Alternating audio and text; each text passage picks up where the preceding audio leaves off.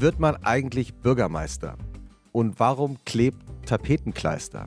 Wie löscht die Feuerwehr? Wo kommt die Kohle her? Wo, wer, wie, wie? Willi will's wissen.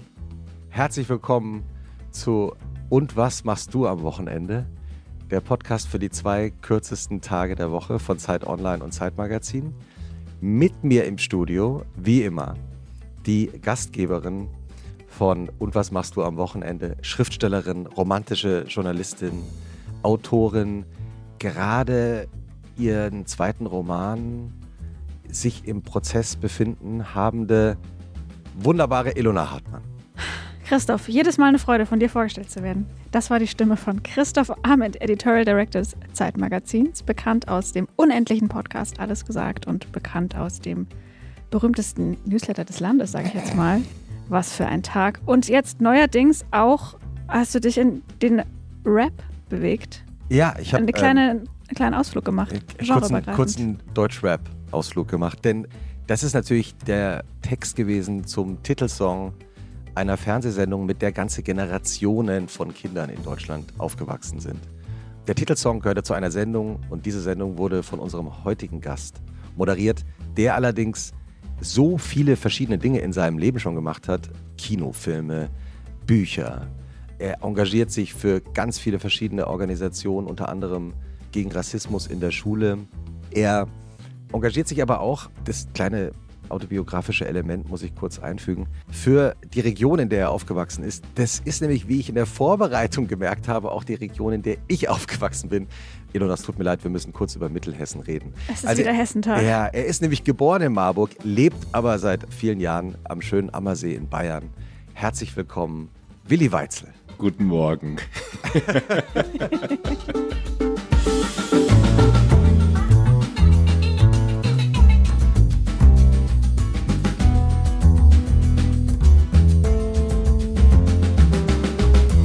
Ja, ich freue mich, dass ich die Einladung bekommen habe, bei euch zu sein und mit euch zu sein und ein schönes Stündchen mit euch zu verbringen. Und das ist so schön, wenn, wenn man so die Ankündigung hört und man hört das so alles, ja, und dann kommt dieses Wort Mittelhessen und dann wird es so ganz warm ums Herz und ganz viele Assoziationen gehen los. Was geht da bei dir los? Naja, die erste Assoziation war auch die, dass ich in der Vorbereitung zu diesem Gespräch mal bei Wikipedia vorbeigeschaut habe und dann gesehen habe, nein, das gibt's doch nicht. Der Christoph, der ist in Gießen geboren. Das kann ja. doch nicht sein. Hat in Butzbach Abitur gemacht und ja, ich bin in Marburg geboren und ja, das ist ebenfalls Mittelhessen und das äh, ist jetzt mal eine gute Grundlage.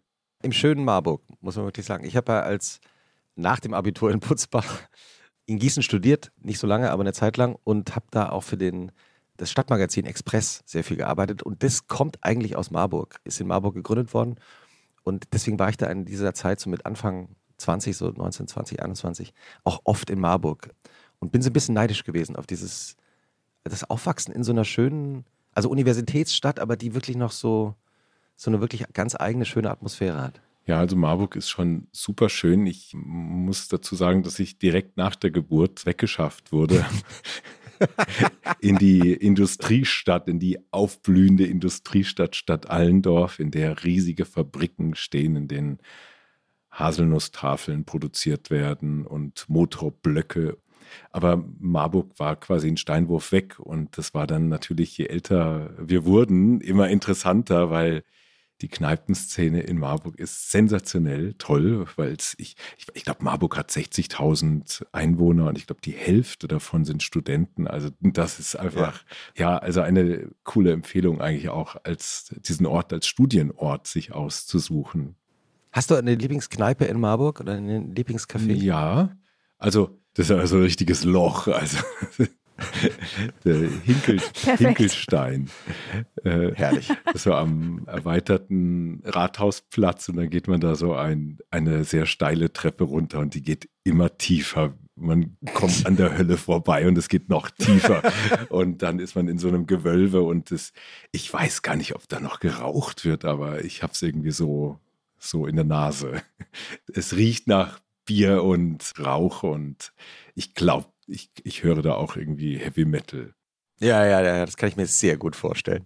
Wie jede Folge von Und was machst du am Wochenende geht auch diese natürlich ganz offiziell damit los, dass die Schriftstellerin bei uns hier im Raum, die bei Mondschein und Kerzenlicht recherchiert hat, Willi, wie dein Wochenende wohl aussieht, uns diesen literarischen Vortrag jetzt von ihrer Lederkladde vortragen wird, die sie wie immer mit ihrem Füllfederhalter ausgefüllt hat. Danach werden wir darüber reden, was davon literarisch ist und was Realität.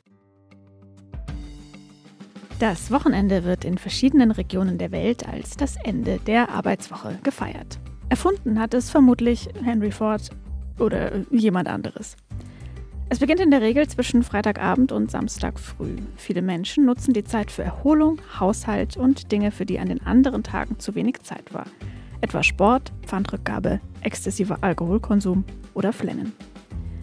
Willi Weitzel hat schon verschiedene Arten von Wochenenden getestet entscheidet sich aber am liebsten für die klassische Variante, bei der zwischen den Hauptmahlzeiten Zeit mit der Familie verbracht wird oder mit dem Versuch, endlich mal alleine zu sein. Oh. Was ist deine erste Reaktion? Du schaust gerade so etwas äh, versonnen.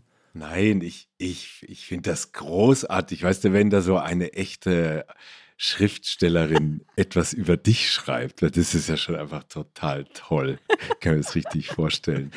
Und also da, da fühlt man sich, da fühlt man sich auf einmal wie so eine fiktive Figur in einem Roman. Das lässt sich alles einrichten, wenn du da Lust drauf hast.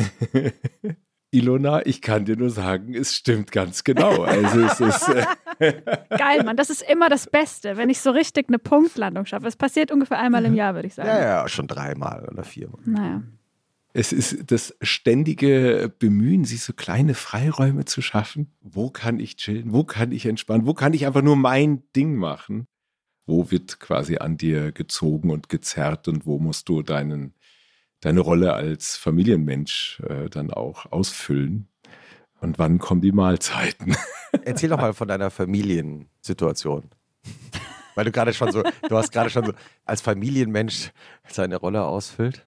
Ich bin immer in Familien gewesen. Also immer haben irgendwie Kinder bei mir im Leben eine Rolle gespielt und man zögert das ja lange raus und genießt diese Zeit, keine Kinder zu haben. Also ich liebe Kinder, aber man genießt diese Lebensphase, in der keine Kinder da sind. Das wäre jetzt auch ein Schock, wenn Willi Wills Wissen plötzlich sagen würde, also Kinder, also sollte man. Ja, hier, hier im Podcast, wo keiner zuhört, können wir ja mal offen reden. wenn sie dann da sind, dann kann man sich nicht mehr vorstellen, dass sie weg sein sollten. Also ich bin verheiratet. Ich habe mit meiner Frau zwei Kinder und ich habe aus meiner ersten Ehe auch ein Kind. Das sind alles Mädchen. Die älteste ist 14,5 und die jüngste ist 5 und die mittlere 8. So, jetzt, jetzt kann man sich ein Bild draus machen. Es gibt ja auch einen fantastischen Porträtfilm, den man sich auf YouTube anschauen kann über dich. Und da liegen, glaube ich, zwei deiner Töchter auch mal mit dir auf einer Couch und singen auch den Titelsong äh, von Willi Wills Wissen.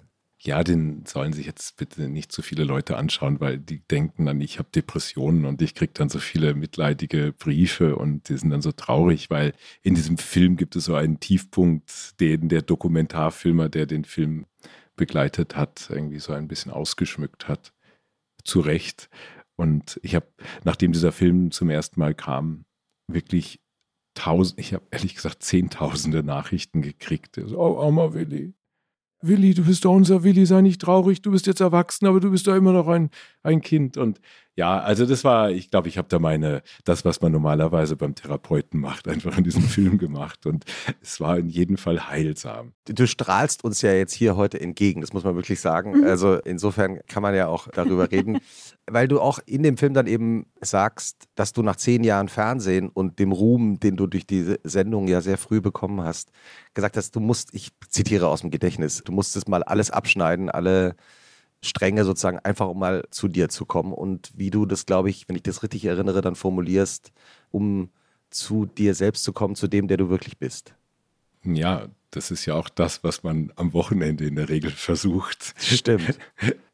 Und ja, vielleicht ist es ganz ähnlich so wie, wie das, was ich eben zu dem Text, den Ilona geschrieben hat, kommentiert habe, dass wenn um dich herum so eine Welt entsteht und du dich mehr im Fernsehen siehst als im Spiegel, dich alle immer nur auf diese, auf das, was du gerade gemacht hast oder ja, vor der Kamera festlegen, dann ich habe jedenfalls kein Wachstumspotenzial mehr empfunden und habe gemerkt, irgendwie ist passiert was. Ich werde jetzt älter und ich bin hänge immer noch da in so einer Schleife. Das war eigentlich ganz so unter uns jetzt gesagt.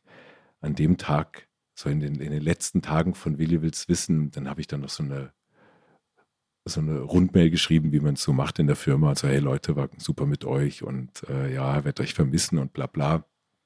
Und bin dann so aus meinem Büro und runter und dann kam eine Kollegin, die hatte gerade angefangen, die war so 19 und kam so ganz mütterlich zu mir und so, ach Willi, ach, du wirst es schon machen. Und ich habe gedacht, hey Mädchen, ich bin äh, quasi doppelt so alt wie du, aber das war so sozusagen auch vielleicht so die Ausstrahlung. Also das war einfach meine Ausstrahlung, die ich hatte und ja, und ich war einfach da ganz lange ein Kind. Das hat mir sehr viel Spaß gemacht. Und jetzt bin ich natürlich ein knallharter Mann. Ja, ja. Wir nehmen äh, diese Folge ja im Dezember auf und unmittelbar, wenn ich das richtig gesehen habe, vor einem runden Geburtstag von dir. Mhm. Äh, 50. Ja, 50 Jahre werde ich nächste Woche. Also am 13. Dezember, ne? Genau, am Dienstag, dem 13.12. werde ich 50. Auf was willst du hinaus? Auf nichts. Christoph. Ich habe nur äh, gesagt, ich habe keine neuen Krisen. Ich habe äh, meine nein. Krisen schon alle durchlebt. Eben. Aber deswegen meine ich ja, also ich bin eher davon ausgegangen, dass es ein schönes Geburtstagsfest wird. Total. Also ja, ich bin mit mir und der Welt im Reinen. Ich habe die letzten Wochen und Monate damit verbracht, ziemlich viel in alten Kisten, so Umzugskartons, die man so von Wohnung zu Wohnung mit sich schleppt zu kramen und Dinge zu entdecken, wo ich gesagt habe, Leute, das brauche ich jetzt nicht mehr. Ich habe eigentlich nicht gedacht, Leute, ich habe gesagt, Willi, was willst du damit? Äh, Briefe, so also so äh, Liebesbrief oder so Briefwechsel mit Mädchen, wo ich irgendwie so 17, 18 war. Und ich gedacht, wer ist diese Frau oder heutige Frau, damaliges Mädchen? Und, und ich habe jetzt wirklich kiloweise, kubikmeterweise mein Leben entmüllt und Ballast weg und ich fühle mich einfach frei und bereit für, für die nächsten zehn Jahre Richtung 60. Herrlich. Und das ist, glaube ich, wirklich ein Lebenstipp, äh, den du jetzt gerade so en passant formuliert hast. Umzugskartons, die man nicht auspackt. Es gibt es ja immer. Es gibt von jedem Umzug bleiben meistens so zwei Kartons irgendwie unausgepackt, werden dann in mhm. irgendeine Kammer oder in den Keller gestellt, dass man die irgendwann einfach mal wegschmeißt wenn man irgendwie zehn Jahre nicht reingeschaut hat oder man schaut dann rein und denkt, okay, das hat man mal gedacht, dass das irgendwie wichtig ist, aber manchmal muss man dann den Ballast auch loswerden. Ne? Ich habe da, hab da mein Herbarium entdeckt. Das habe ich, hab ich in der 12., 13. Klasse so im Bio-Leistungskurs. Stimmt, das mussten wir auch machen. Ah ja? Ja. Was ist denn mit deinem äh, Herbarium passiert? Ja, das habe ich auch in einer meiner vielen Lebenskrisen natürlich weggeworfen. Ich habe jetzt eine, eine Pflanze aufgehoben, den Huflattich, weil da hatte ich einen Fehler. Den hatte ich nicht blühend, den hatte ich nur verblüht. da bist du als Erinnerung da und äh, habe aber nichtsdestotrotz 15 Punkte bekommen und war ziemlich happy. Ja, das Hessen-Abitur, ne? Ja, das müssen wir ehrlicherweise als Hesse, muss ich das sagen. Wir sind ja ungefähr gleich alt und es gab damals auch noch kein Zentralabitur in Hessen es war so ein bisschen einfacher in Hessen als in anderen südlicheren Bundesländern. Zu Recht, die, die konnten ja auch in der Schulzeit nicht so viel lernen und mussten das ein bisschen einfacher haben. Übrigens auch diese Folge von Und was machst du am Wochenende wird natürlich von Charlotte Steinbach von Pool Artists produziert, die hier bei uns auch im äh, Studio sitzt. Falls ihr Gästewünsche habt, Kritik, Lob und uns sagen wollt, wo und wie ihr den Podcast hört, schreibt an wochenende.zeit.de. Willi, wie und wann beginnt eigentlich dein Wochenende? Ja, also am Freitag. Also obwohl, naja, also es, es, es beginnt dann spürbar, wenn die Kinder ermattet von den Anstrengungen der Woche aus dem Kindergarten und der Schule kommen und einfach durch sind. Also ich finde das schon erstaunlich. Man merkt es, da ist die Laune ziemlich angespannt. Also, ich will was schauen.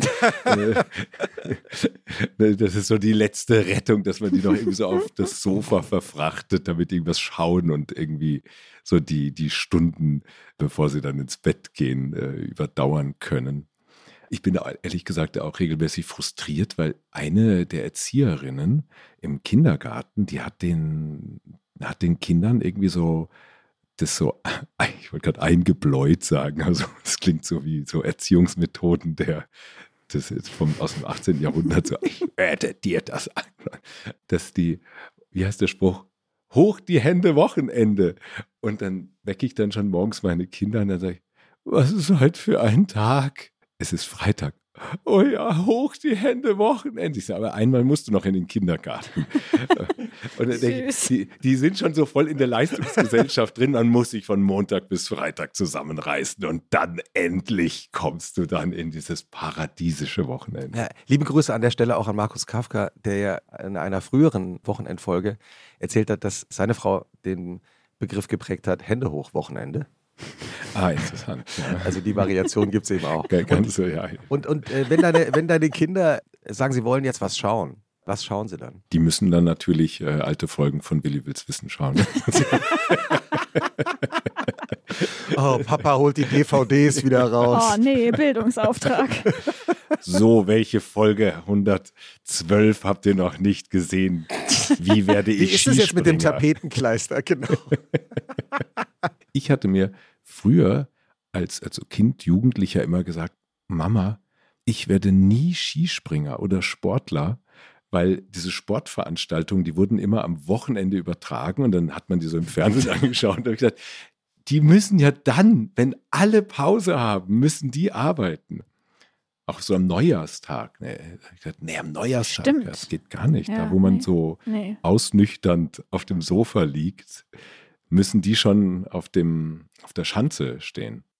Wenn du es dir aussuchen könntest, wenn du selber festlegen könntest, was wäre die optimale Verteilung von Wochenende zu Wochentage? Also ich tendiere, das habe ich auch im Studium so gehalten, zum Freitag. Das hieße dann Donnerstagabend. Stifte weg. Stifte weg, der Hammer fällt. und dann ist Freitag, Samstag, Sonntag. Das wäre schon sehr schick. Ja, aber Leute, es geht halt nicht. Wir sind hier in der Wirtschaftskrise. Wir müssen hier auch ein bisschen äh, was leisten. Äh, ihr ja, könnt ja nicht nur reden.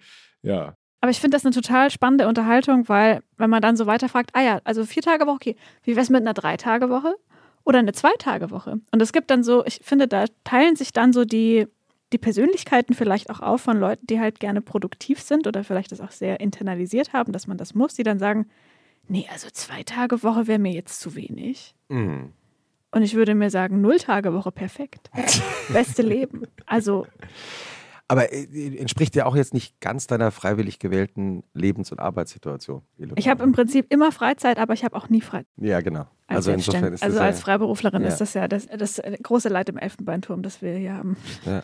ähm, ich muss noch mal kurz nachfragen, weil ich vermute nicht, dass deine Kinder Willi Wills Wissen äh, sehen werden. Ja, aber du, ich weiß, was auf, ich möchte was auf, ja, du traust dich jetzt nicht sozusagen zu fragen, sagen, schauen die denn auch Checker Tobi oder Checker Julia?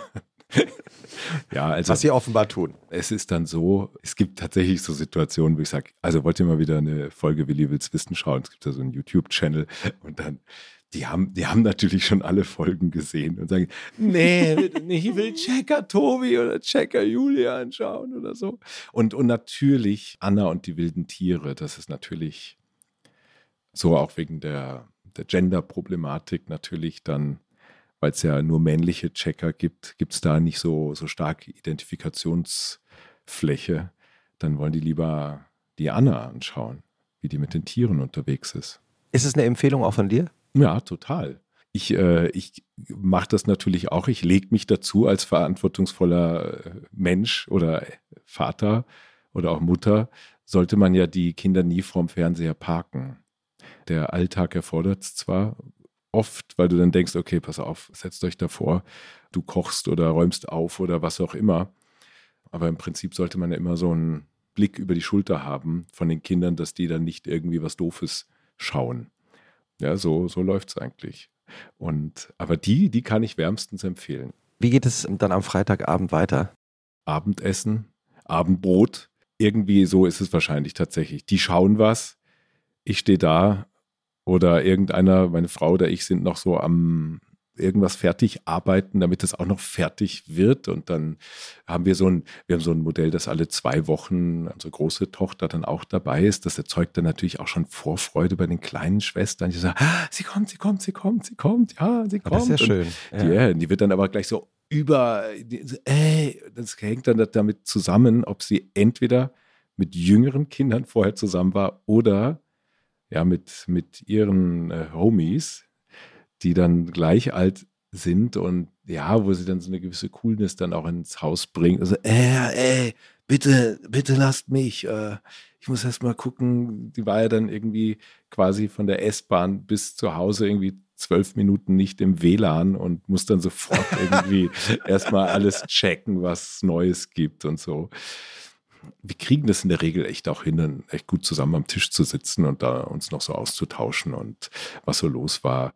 Dann kommt die heikle Phase, die, die jüngeren Kinder ins Bett zu bringen. Und ja, wenn man zu zweit zu Hause ist, dann teilen wir uns irgendwie auf. Einer bringt die Kleine, einer die Mittlere ins Bett und dann übernehmen in der Regel irgendwie Benjamin Blümchen als Toni-Figur die, die Gute Nacht-Geschichte.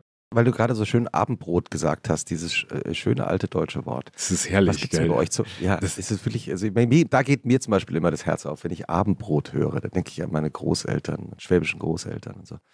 Was gibt es denn bei euch zum Abendbrot? Am liebsten würde ich so das halten, wie wir das früher zu Hause hatten in Mittelhessen, lieber Christoph, dass da noch so Holzbretter am Tisch liegen oder lagen. Aber wenn man dann selbst verantwortlich ist für den Abwasch, denkt man sich, ah, die Dinger, die willst du jetzt auch nicht in die Spülmaschine reinstellen. Deswegen werden Teller hingeräumt. Und ich mache es oft so, dass ich allen, wenn, wenn es Abendbrot gibt, es gibt oft auch eine warme Mahlzeit, also gerade so Freitagabend, wo noch so viele Sachen vorher gemacht werden, das, das ist dann tatsächlich irgendwie so ein Abendbrot und dann decke ich mir selbst ein Holzbrett. Ich sage, okay, eins kannst du danach schon abwaschen und die anderen, die, die, die wissen ja auch nicht, was es bedeutet, auf einem Holzbrett zu essen. Die denken sich, ja, ein Teller, ja, Teller. Das ist lustig. Ich habe da mal noch nie drüber nachgedacht, weil du das gerade erwähnt hast. Das stimmt. Wir hatten zu Hause auch Holzbretter. Hatten alle in Mittelhessen. Ist das was Hessisches oder so? Nee, mein Großvater hat auch immer vom Holzbrett. Ach, Ilona, äh, dass du, dass du so erzählst, man einmal, dass man nächste Woche 50 wird, äh, reden wir schon vom nee, nee, Großvater. Nee. genau. nee, du hast bei Abendbrot auch an deine Großeltern gedacht. Ich glaube, das ist einfach was ja. so in älteren Generationen, glaube ich, einfach noch ein bisschen normaler war. Und ich glaube, dann mit dem Aufkommen von Spülmaschinen und irgendwie gab es ja auch so, würde jetzt mal sagen, zwischen 80er und 2000er irgendwie ein Low-Key-Hygienefimmel. Also ich glaube, das mhm. Holzbrett hat einfach nicht so einen guten Ruf genossen, zu Unrecht. Das ist gut möglich. Und ich ja. glaube, das hat sich dann halt so ein bisschen verschoben. Aber by no means habe ich euch beide gerade Großväter gemacht. Ja, doch, das ist okay. Aber Holzbretter sind wirklich schön. Also, und, und was gibt es denn zu essen? Im Kühlschrank haben wir so eine Käseglocke. Die kommt dann raus. Und, oh, dann, toll. Mhm. und dann stellt man die auf den Tisch und dann muss die auch an einem gewissen Platz stehen, weil. Äh, nein, nicht bei mir, das stinkt. Nein, Mama, der soll das wegmachen. Äh, bitte. Ja, dann, dann, das weiß man ja im Vorfeld so schon und stellt die quasi äh, dahin, wo man selbst sitzt. Stell die mir an die, an die Willi-Ecke, bitte. So irgendwie zwischen meine Frau, meine Frau und ich, wir sitzen in der Regel gegenüber und dann, dann scharen sich so die, die Kinder so zu dritt so zusammen, dass die Große in der Mitte sitzt, dass die Kleinen beide was von der Großen haben, dass es da keine, keine Eifersüchteleien oder Bevorteilungen gibt. Und ja, und dann gibt es lauter so, also Käse, vielleicht irgendwelche Aufstriche, die meine Frau mitgebracht hat oder je nachdem, wer eingekauft hat.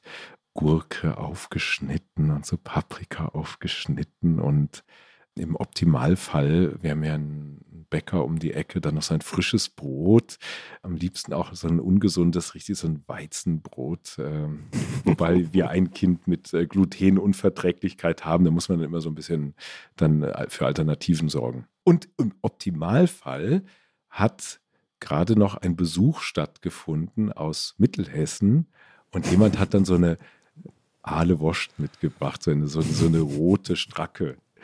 Weißt du, wovon ich rede? Ah, na, Könnt ihr das mal erklären für ja, Leute, muss, die muss Willi, nicht Willi kann das besser erklären. Ja, das ist einfach so eine Wurst, die gerade quasi auch so wahrscheinlich in der Kinderzeit von Christoph und mir in der Region Mittelhessen sehr verbreitet war. und wo die Geschmacksnerven sämtlicher Menschen dieser Generation drauf geprägt sind und die, die sich, so wie ich, auch einem vegetarischen Lebensstil verschrieben haben und das Wort eigentlich einfügen mussten, weil es geht nur eigentlich, weil man ja bei regelmäßigen Heimatbesuchen immer wieder ich habe dir mal eine schöne rote Wurst hier auf den Tisch gelegt. und dann, äh, dann sagt man, Mama, ich kann, ich, du weißt es, ich esse kein Fleisch. Und dann schneidet sie so, aber hier ein kleines Scheibchen kannst du schon mal essen. Und, und, dann, und, dann, kommt dieser Geschmack der Kindheit wieder in den, auf die Zunge. Und ich so, okay, dann gib mir die ganze Wurst. Und naja, so. so ist es irgendwie. Ja, ich habe es deshalb gefragt, weil ich ahne mal, dass bei deinen Kindern das Thema äh, vegetarisch Essen auch noch selbstverständlicher ist. Mhm. Also die sind jetzt zum Beispiel in einem vegetarischen Kindergarten groß geworden und so. Und also bei uns gibt es quasi, das passiert wahrscheinlich zweimal im Jahr, dass irgendwie so, dass ein Braten, wahrscheinlich nur einmal, äh, wahrscheinlich nie, dass ein Braten so im Ofen, so ein Schweinsbraten im Ofen drin ist. Das wäre absolute Überforderung für uns. Also da gibt es eher so vegetarische Sachen, aber deswegen werden halt auch so Würste, die dann in den Haushalt kommen, dann dementsprechend zelebriert. Also ich bin ja auch so unschlüssig, die wollen das dann, oh, und dann freuen die sich darüber so sehr. Mhm. Wenn die Kinder dann mit Benjamin Blümchen eingeschlafen sind, was macht ihr dann? Wir sind dann so K.O. Und dann gehen wir über runter aufs Sofa. Und dann legt man sich da hin und denkt sich, Mist, die Küche. Wie sieht die aus? Wer muss die jetzt aufräumen? Ja, irgendwie so. Also im Optimalfall hat man das vorher geschafft. Und ich glaube, das ist eigentlich so dieser Moment, wo wir haben ja eine tolle Brauerei in der Nähe, weil das Kloster Andex liegt um die Ecke. Ah, ja. Und dann müssen das irgendwie, Andexer ja, Bier. das könnte sehr gut sein, dass dann irgendwie so ein Kronkorken irgendwie durch die Luft fliegt, weil ich habe Früher konnte das jeder mit dem Feuerzeug äh, so, so richtig so ploppend so eine Bierflasche aufmachen. Oder am Bierkasten. Oder am, ja, oder am Bierkasten. Aber nee, aber so richtig, dass mit das den so. Zähnen. Ja, aber nee, dass die so floppt, dass, der, dass das so richtig so plopp, äh, so, so ein richtiges Stimmt. Plopp gibt. Und das habe ich jetzt kürzlich erst gelernt. Das habe ich noch, ah, ja? das kann ich mir noch auf die Liste schreiben vom 50. Geburtstag. Und das könnte sein, dass es dann was zu trinken gibt. Es ist so ein bisschen, je nachdem, wie die, wie die Energie noch da ist. Wir, wir wohnen ja hier auf dem Land. Je kühler es wird, umso mehr besteht die Chance, dass, dass wir uns raussetzen, Feuer in der Feuerschale machen und danach einfach so ein bisschen so ins Feuer starren, als in den Fernseher zu starren wir sind halt auch gerade so in so einer Lebensphase, wo die Kinder in einem Alter sind, wo du ja kurz davor wieder bist, am kulturellen Leben teilzunehmen. kurz vor der Resozialisierung. Genau. Danke für dieses Wort. Ja, genau so. Man ist noch so, sie sind im Bett. Und das ist so der Lebenssinn eigentlich, dass die Kinder dann endlich schlafen. Das ist eigentlich schön. Dann, dann ist Wochenende. Was hast du eigentlich zuletzt Neues gelernt, Christoph? Wir haben jetzt gehört, Kronkorken flippen.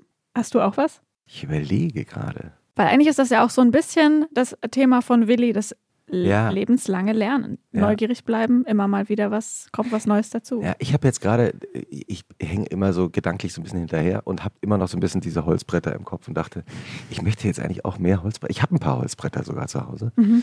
Mehr auf Holzbrettern essen. Darüber habe ich jetzt gerade mhm. nachgedacht. Ist nicht so klassisch lernen, weiß ich schon. Aber. Ich kann da als Experte noch den Hinweis geben, meine Eltern hatten früher so ein Häuschen in Österreich und das haben sie dann aufgelöst.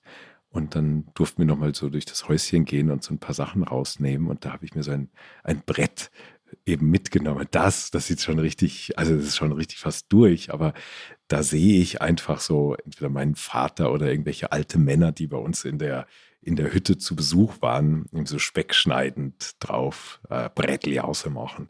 Ich glaube, man kann nicht einfach ein x-beliebiges Brett nehmen. Ein Brett mit das Geschichte. schreibe ich mir als strenge Aufgabe. Und Ilona, hast du was gelernt in der letzten Zeit? Ich habe ja in einer vergangenen Folge mit Stefanie Giesinger erzählt, dass ich wieder angefangen habe zu häkeln. Und ich habe, vielleicht habe ich das sogar dabei im Moment. Ja, Ilona beugt sich nach rechts unten. Ah, Charlotte, kannst du mir mal kurz meine Handtasche reichen. Ich habe nämlich. Auch ein ähm, guter Satz. Jetzt bin ich mal gespannt auf deine Handtasche. Willi muss sie kommentieren, wenn Die er ist sie very sieht. basic. Die sieht so aus. Die hat sehr viele. Ist das sehr nicht viele so ein Taschen. Ding, was man sich so um die Hüfte. Nee, nee, die hat hier so einen ganz normalen. Ah, ach so, äh, ja, Entschuldigung. Ja, Verzeihung, jetzt sehe ich es. Jetzt, Aber jetzt sie hat schon auch viele, viele Taschen. Aber, aber äh, es stimmt schon, also sozusagen die Anmutung ist so kurz vor Hipback. Das Das, was stimmt. du meintest. Ne? Ja, das stimmt. Also diese, genau. diese Skater-Bags, die man sich so Ja. in den 90ern so umgehängt hat. Was ich gelernt habe zu häkeln, ist so ein Ding hier. Kannst du es beschreiben? Es sieht aus wie. Es ist grün vor allem. es ist erstmal grün. Es sieht erstmal aus wie der einzelne Finger eines Handschuhs Ah. mit zwei Bändeln dran. Also mit einem zum Umhängen. Also mit einem Bändel einer Schnur. ja, Ist das gut beschrieben? das ist gut beschrieben. Mit einer kleinen Pflanze, grün. Ist eine grüne Blume, habe ich drauf gemacht für dekorative Zwecke. Das ist aber schön. Und Oder? das heißt, die hängst du um oder trägst Die du hänge ich mir so tatsächlich um. auch am Finger? Was kommt da rein? Ja, das ist jetzt nämlich der Clou. Pass auf. Aha.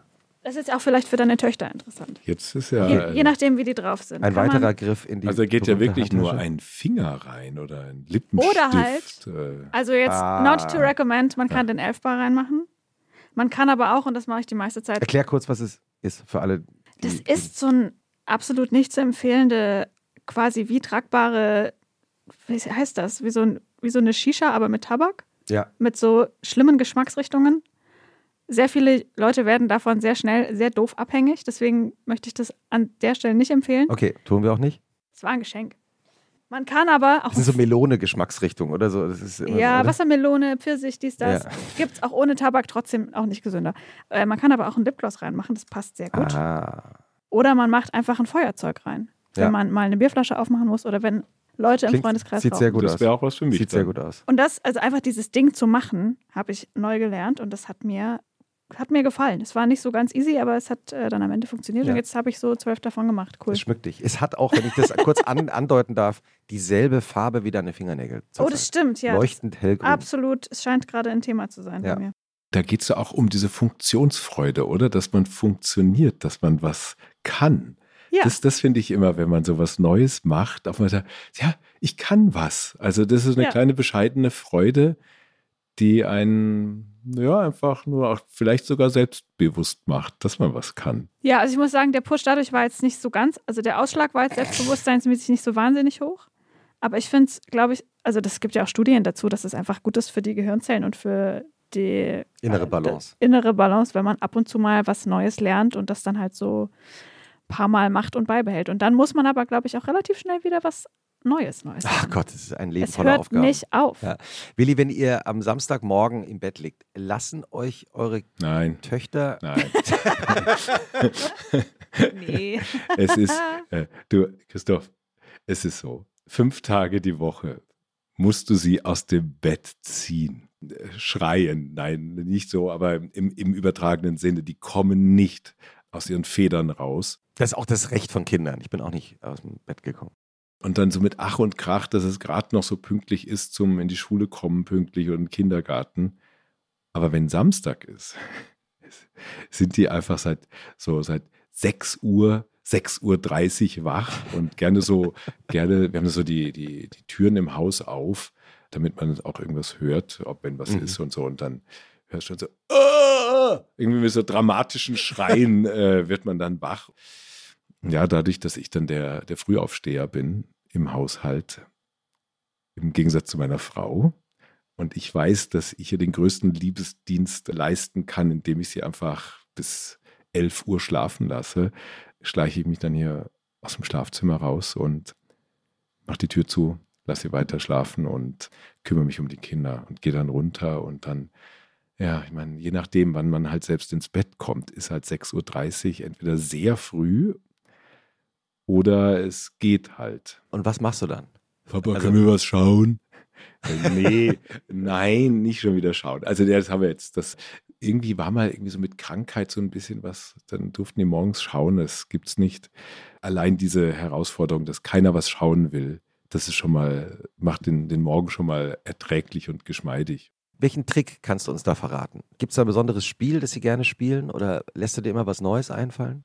Es gibt so zwei Dinge, die immer hinhauen. Und zwar entweder ist es Pfannkuchen machen, also in Berlin Eierkuchen, also so Mehl, Eier, Milch, manchmal mit Backpulver, wenn wir Tabi-Toasts machen. Die Teletubbies, die haben ja so Tabi-Toasts und dann versuchen wir die Form der Teletubby-Toasts nachzubacken, die so ein bisschen dicker sind. Sind Teletubbies noch ein Thema für deine Kinder? Oder überhaupt these days? Ich habe meine Abschlussarbeit an der Uni drüber geschrieben. Ich wollte gerade geschlafen sagen. da weil ich so am Wochenende jetzt so gerade in der Wochenendstimmung bin.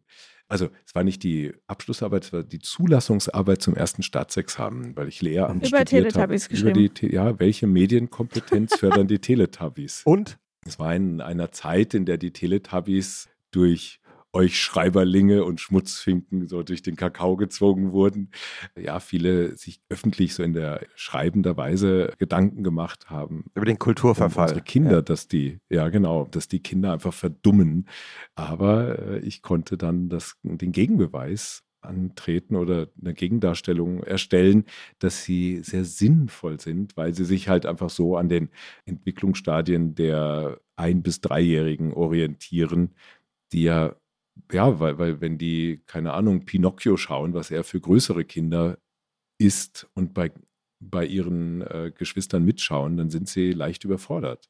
Und das war einfach so ein Tempo, wo sich ein- bis dreijährige gut orientieren können. Davon abgesehen, äh, brauchen ein- bis dreijährige keinen Fernseher, aber das war so die, die Untersuchung. Aber es gab so eine gewisse Phase, wo ich das, was ich theoretisch erworben habe, in monatelanger Kleinstarbeit. Ilona, du weißt es nicht, was es bedeutet, hunderte von Seiten zu schreiben. Oder vielleicht doch. Ja, wer wüsste es besser als Ilona? Aber das heißt, was machst du dann mit deinen Töchtern, damit ihr nicht schaut? ja, wir gehen dann in die Küche und sagen, wollen wir, wollen wir, wollen wir Pfannkuchen machen? Dann so, oh ja. Und das ist dann gleich so ein, so ein Aktivieren. Und dann geht's so los, dass ich da auch einfach nur so, so einen Überblick behalte und äh, die sollen dann selbst ihre, das Mehl da rein äh, kippen und äh, die Pfannkuchen machen und das Ganze vermengen. Und ich schaue halt, dass irgendwie nicht die Finger zwischen den Mixer kommen und so weiter. Also meine jüngste Tochter mit fünf Jahren, die könnte das jetzt 1a vormachen, ein Ei aufschlagen und Pfannkuchen machen. Beim Braten schaue ich halt zu, dass die da am Gasherd nicht irgendwie in die Luft gehen. Meine Vorstellung von eurem Leben da in der Nähe von Andex am Ammersee ist natürlich, man geht dann auf einen schönen Markt. Ist das Wahrheit äh, entsprechend oder ist es dann doch ein Supermarkt?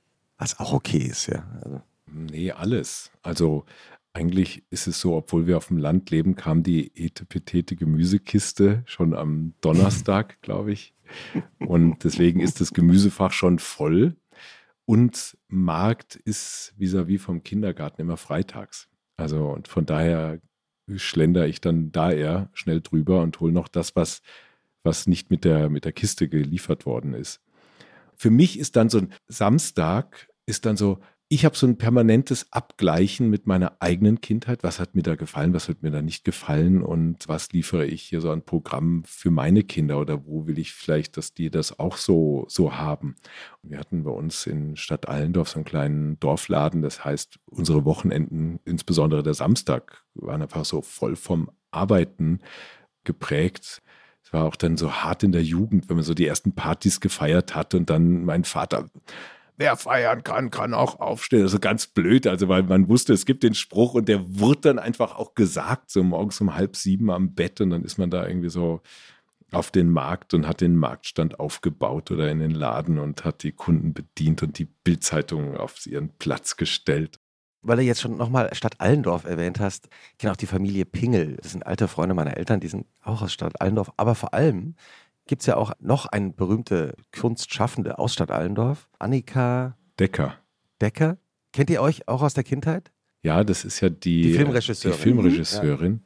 Ja, die Annika und ich, wir haben uns relativ früh kennengelernt, weil wir waren zusammen im Flötenunterricht in der Musikschule. Ja. Ist doch nicht wahr. Und ich war in der, also ich habe mich da immer so furchtbar über die Annika aufgeregt, weil ich war in der ersten Klasse und sie war noch Kindergartenkind und war schon so mit dem Flötenunterricht und hat irgendwie das nie so richtig hingekriegt, so elegant wie wir Reifen aus der ersten Klasse. Und wir hatten dann so eine, eine Kerze immer vor uns und mussten dann so pusten, ohne dass die Kerze ausgeht so wie man halt dann auch flötet. Und da, ja, da hat sie absolute Defizite. Ich hoffe, dass sich das äh, inzwischen gebessert hat. Ich kann das sehr gut nachvollziehen. Sie hat ja andere Talente, wie man weiß in Deutschland. Genau, eben, ich war auch so schlecht im Blockflötenspielen. Also insofern habe ich da volles Verständnis. Ilona, hast du auch einen Tipp fürs Wochenende dabei? Habe ich, in der Tat. Und zwar äh, passt das eigentlich ganz gut zum Thema Was schauen. Ich habe was geschaut und ich Ah. habe, ähm, es passiert ja nicht so oft, dass ich Filme empfehle, weil ich einfach A, wenig gucke und die meistens auch nicht so gut verstehe, muss ich echt sagen. Ich muss meistens davor und danach den Wikipedia-Artikel durchlesen und dann geht das so. Aber ich habe zuletzt mich nochmal mit dem Thema Ice Age beschäftigt. Und es gibt, und das war mir nicht klar, es gibt wahnsinnig viele Ice Age Fortsetzungen. Wenn man auf, also ich habe das auf Charlotte hat gerade genickt, unsere Produzentin. Die kennt sich ja, damit auf also wenn man das bei Disney Plus eingibt, kriegst du acht, neun Ice Age Folgen und so weiter. Und ich muss sagen, die ersten drei Filme sind top notch. Chef's Kiss, mega gut gemacht. Danach wird es so ein bisschen durchwachsen. Na, wie so oft, ne? Also, Aber die ersten drei Ice Age Filme sind sowas von astrein, die kann man hintereinander weggucken. Also ich würde sagen, Altersempfehlung 0 bis 99. Du hast das nicht mit meinen Kindern gesehen. Die sind, die Es haben Angst nie jemand. gekriegt. Ja, aber wenn da so gruselige, Wirklich? also äh, Was ist denn gruselig? Ja, doch, ja, das habe ich auch gedacht. Ich habe mich da genauso hingesetzt. Hier, Ice Age, das wird jetzt geguckt und so. Sonntagnachmittag. Und dann fangen da irgendwelche großen Monstertiere, so Urzeittiere, an, das Eichhörnchen zu Ah, verfolgen. okay. Und dann, Ja, oh, Dinos ich kann nicht mehr, ich kann nicht mehr. Nein, mach aus, ich mag nicht Ice Age. Nein. Ach Gott, das ist schrecklich. Okay, vielleicht macht ihr noch mal einen Versuch in ein paar Ja, Jahren, wir ich warten an sich Wir warten, ist schon die, sauwitzig. bis die alle äh, jugendlich sind. Dann schauen wir das. Und es gab dann, und das ist auch echt ganz, also lustig, aber auch blöd, irgendwann hat Disney diese Produktionsfirma der Ice Age-Filme aufgekauft. wie Disney immer alles kauft irgendwann. Ja, und natürlich ist es danach sehr viel schlechter geworden, weil es einen Rechtsstreit gab um eine Figur, nämlich um dieses sehr zentrale Eichhörnchen mit der Nuss, das ja immer alle Katastrophen auslöst. Und es hat dazu geführt, dass in den Fortsetzungen, die Disney produziert hat, dieses Eichhörnchen nicht mehr vorkommen darf. Aber äh, wieso durfte das Eichhörnchen nicht mehr vorkommen? Das stand nicht im Wikipedia-Artikel. Aber, also du kennst mich als Journalistin, ich bleibe da natürlich nicht dran. Recher- Recherchiere dann auch nicht weiter. Wir werden, wir werden das in einer der nächsten Folgen aufklären müssen. Ja, was, was ist mit dem Eichhörnchen aus ähm, Das Ice ist ja Age? eigentlich die geilste Figur, die auch immer alle zentralen Konflikte ausgelöst hat wegen diesem Nussthema.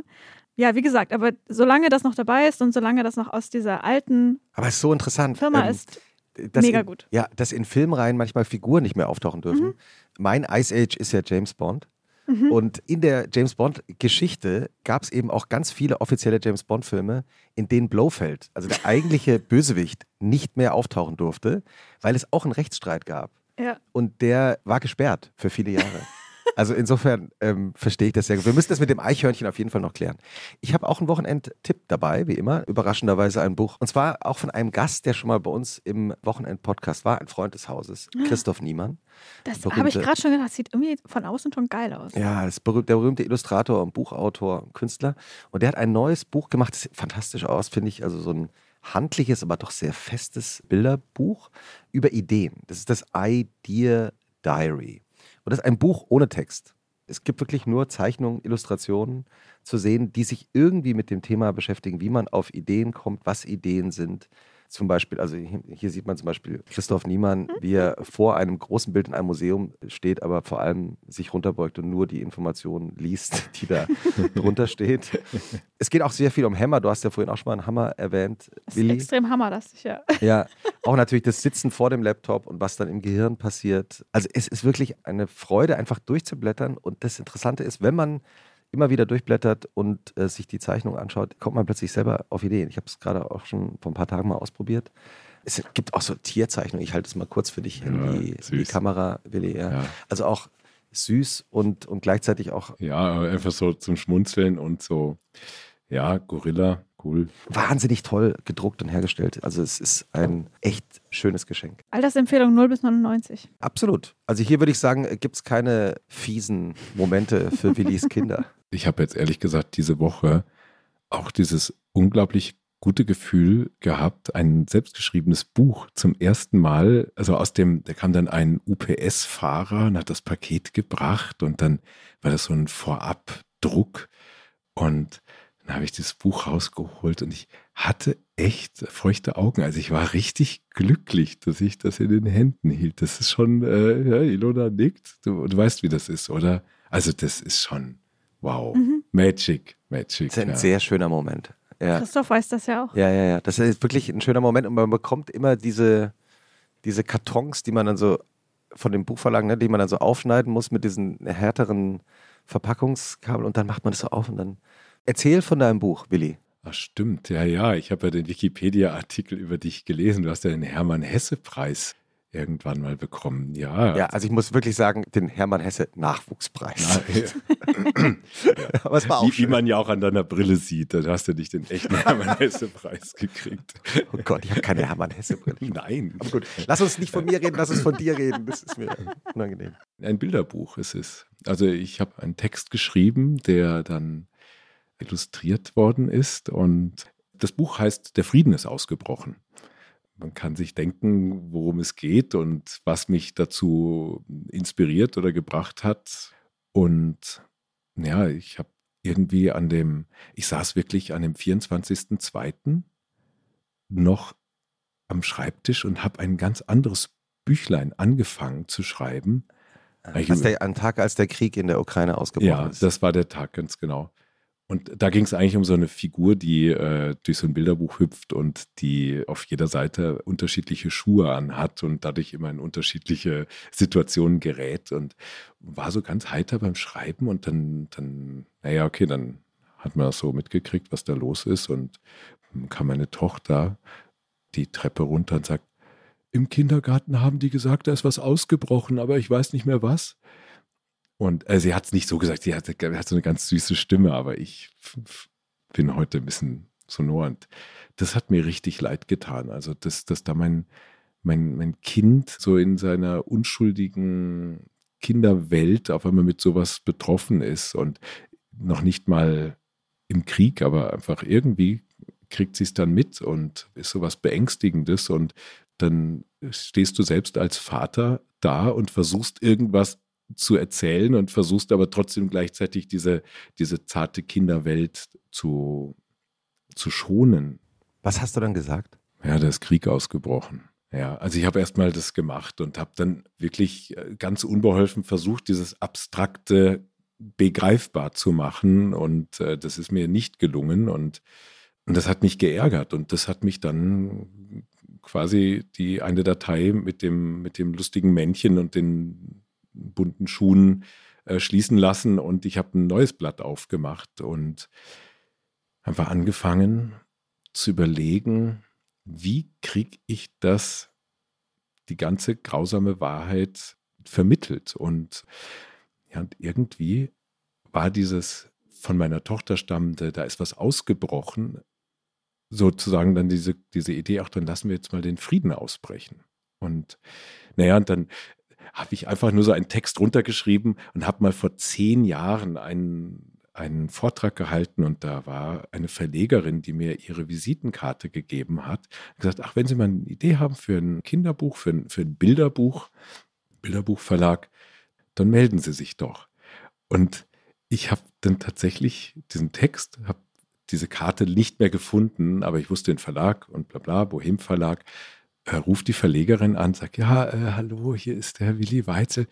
Wir haben uns mal kennengelernt. Ja, Willi, wir waren doch per Du bei der Autogrammstunde und bla bla. Und ich so, ach ja, genau. Und ja, ich habe einen Text geschrieben und ja, irgendwie kam der Text gut an. Ehrlich gesagt, ich musste schon noch eine Schleife machen. Da war natürlich nicht gleich so, ey, sowas ist noch nie gekommen. Ja. Und daraus ist jetzt dieses Buch entstanden ja, und das ist dann, ist das Buch entstanden. Und dadurch, dass das jetzt wirklich, naja, jetzt ist Weihnachten, es sind zehn Monate, der Krieg hat zu lange gedauert und jetzt äh, kommt es dieser Tage raus und ich bin sehr glücklich, dass das einfach, auch einfach nur, weil so eine, weil ich selbst was damit in der Hand habe, um es meinen Kindern plausibel zu machen und auch vielleicht anderen was an die Hand geben kann, weil wir wissen ja, was für eine Verunsicherung bei uns im Land ist und gerade wir Eltern, die auch so ins Wanken geraten, denen fehlt ja auch so diese, dieses, ja, einfach mit beiden Beinen fest auf dem Boden stehen. So, nee, mein Kind, das mit dem Klimawandel kriegen wir schon hin. Und ja, das mit dem Krieg, das, das wird schon. ja, Inflation, das braucht dich noch nicht zu kümmern. Also es sind so Themen, das ist aber, die kommen dann, die werden dann trotzdem am Abendbrottisch besprochen. Wie sehen denn eure Sonntage aus? Habt ihr da eine bestimmte Routine? Ja, ich lasse meine Frau ausschlafen, schleiche mich aus dem Schlafzimmer und kümmere mich um die Kinder.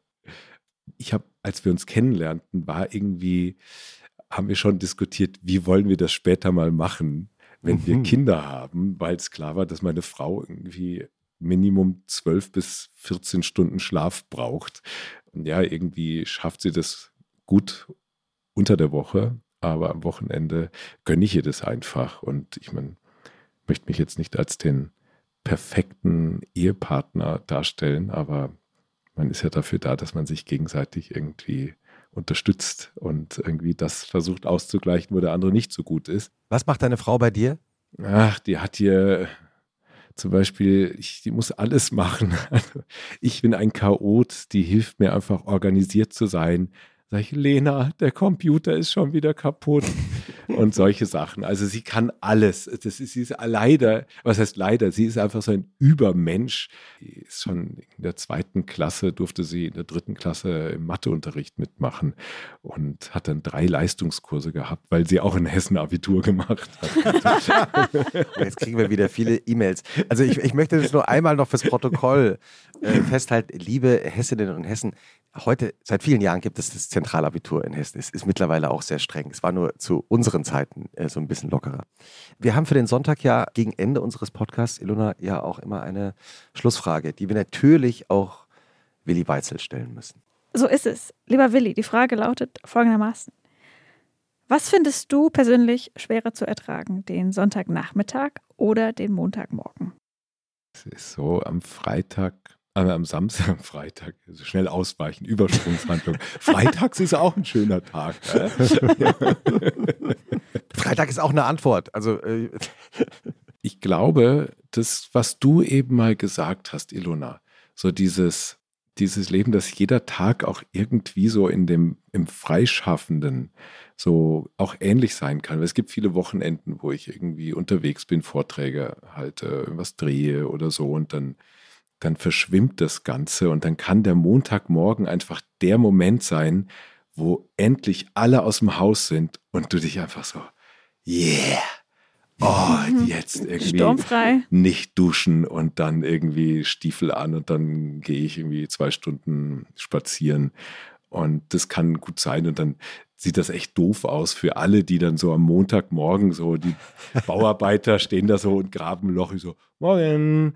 Und hier im Land gerade ist das natürlich nochmal äh, schräger. Ich habe in meiner Jugend so furchtbare Sonntagnachmittage erlebt, die damit zusammenhingen, dass ich nie derjenige war, der freitags nachmittags die Hausaufgaben gemacht hat, sondern hm. so, er kennt es nicht. so sonntags, dann ging es so, Musst du eigentlich noch was machen? ja, ja, nachher, also gleich, das ist nicht so viel. Und das zögerte sich dann so bis 21 oh, Uhr raus. Man ja. hat schon so am Sonntagnachmittag das schlechte Gewissen. Man weiß irgend, und dann, dann schaust du so einen Film und dann denkst du, ach, irgendwas war da noch. Ah ja, genau, oh Gott, die Hausaufgaben. Und ich habe mir vorgenommen, ich will mir von solchen Sachen den Sonntagnachmittag nicht mehr verderben lassen. Ist ein sehr kluger Lebensrat. Ich habe mhm. hab noch eine Frage zum Schluss, Willi. Warum klebt Tapetenkleister? Das, äh, ich muss dir da bescheinigen, dass du doch ein 1A-Journalist bist. Das steht ja auch in deinem Wikipedia-Eintrag, dass du Journalist bist. ja. Ich bin jetzt nicht geschützt, der Beruf. Ich bin durch Zufall mit der Maus, mit dem Cursor drüber und dann leuchtet da so ein Reporter auf. Dann habe ich gedacht, das wärst du. Aber es ist irgendein Journalist, der sozusagen da Pate steht für alle. JournalistInnen. Und das ist, das ist das Thema, was wir noch nicht äh, bei Willi Wills Wissen was? geklärt haben. ja. Nein! Deine Nase, deine Reporternase hat dich genau es dahin geführt. Zehn Jahre im Intro und ihr habt es nie. Es ist, das ist nicht wahr. Das ist wirklich, wir haben wirklich zu jedem, zu jedem Dings, was da, zu jeder Frage, die in dem Song gestellt wird, haben wir eine Folge gedreht. Aber ausgerechnet das, und das macht mir ja Hoffnung, dass vielleicht irgendwann mal so zu meinem 60. Geburtstag so ein nostalgischer Redakteur dann irgendwie im Bayerischen Rundfunk ist so, wir kramen den alten Willi wieder aus, den zerren wir noch einmal vor die Kamera. Der soll das klären. Also wenn nicht jemand im Bayerischen Rundfunk die oder der das jetzt hört, nicht sagt, wir müssen diese Folge noch drehen, dann weiß ich auch nicht mehr. Dann falle ich auf den Glauben ab. Ich würde es mir angucken. Ja, ich wäre auch sofort dabei. Willi, wärst du auch dabei? Ich bin sofort dabei. Ich werde irgendwie eine Haartönung rauspacken und dann sehe ich genauso jung aus wie früher. In diesem Sinne, vielen Dank für diese äh, schöne Wochenendfolge. Äh, liebe Grüße an den Ammersee, Willi Weizle. Alles Liebe und tschüss. Vielen Dank für die Einladung. Viele Grüße, schön, dass du da warst. Tausend Tschüssi. Dank. Alles Liebe.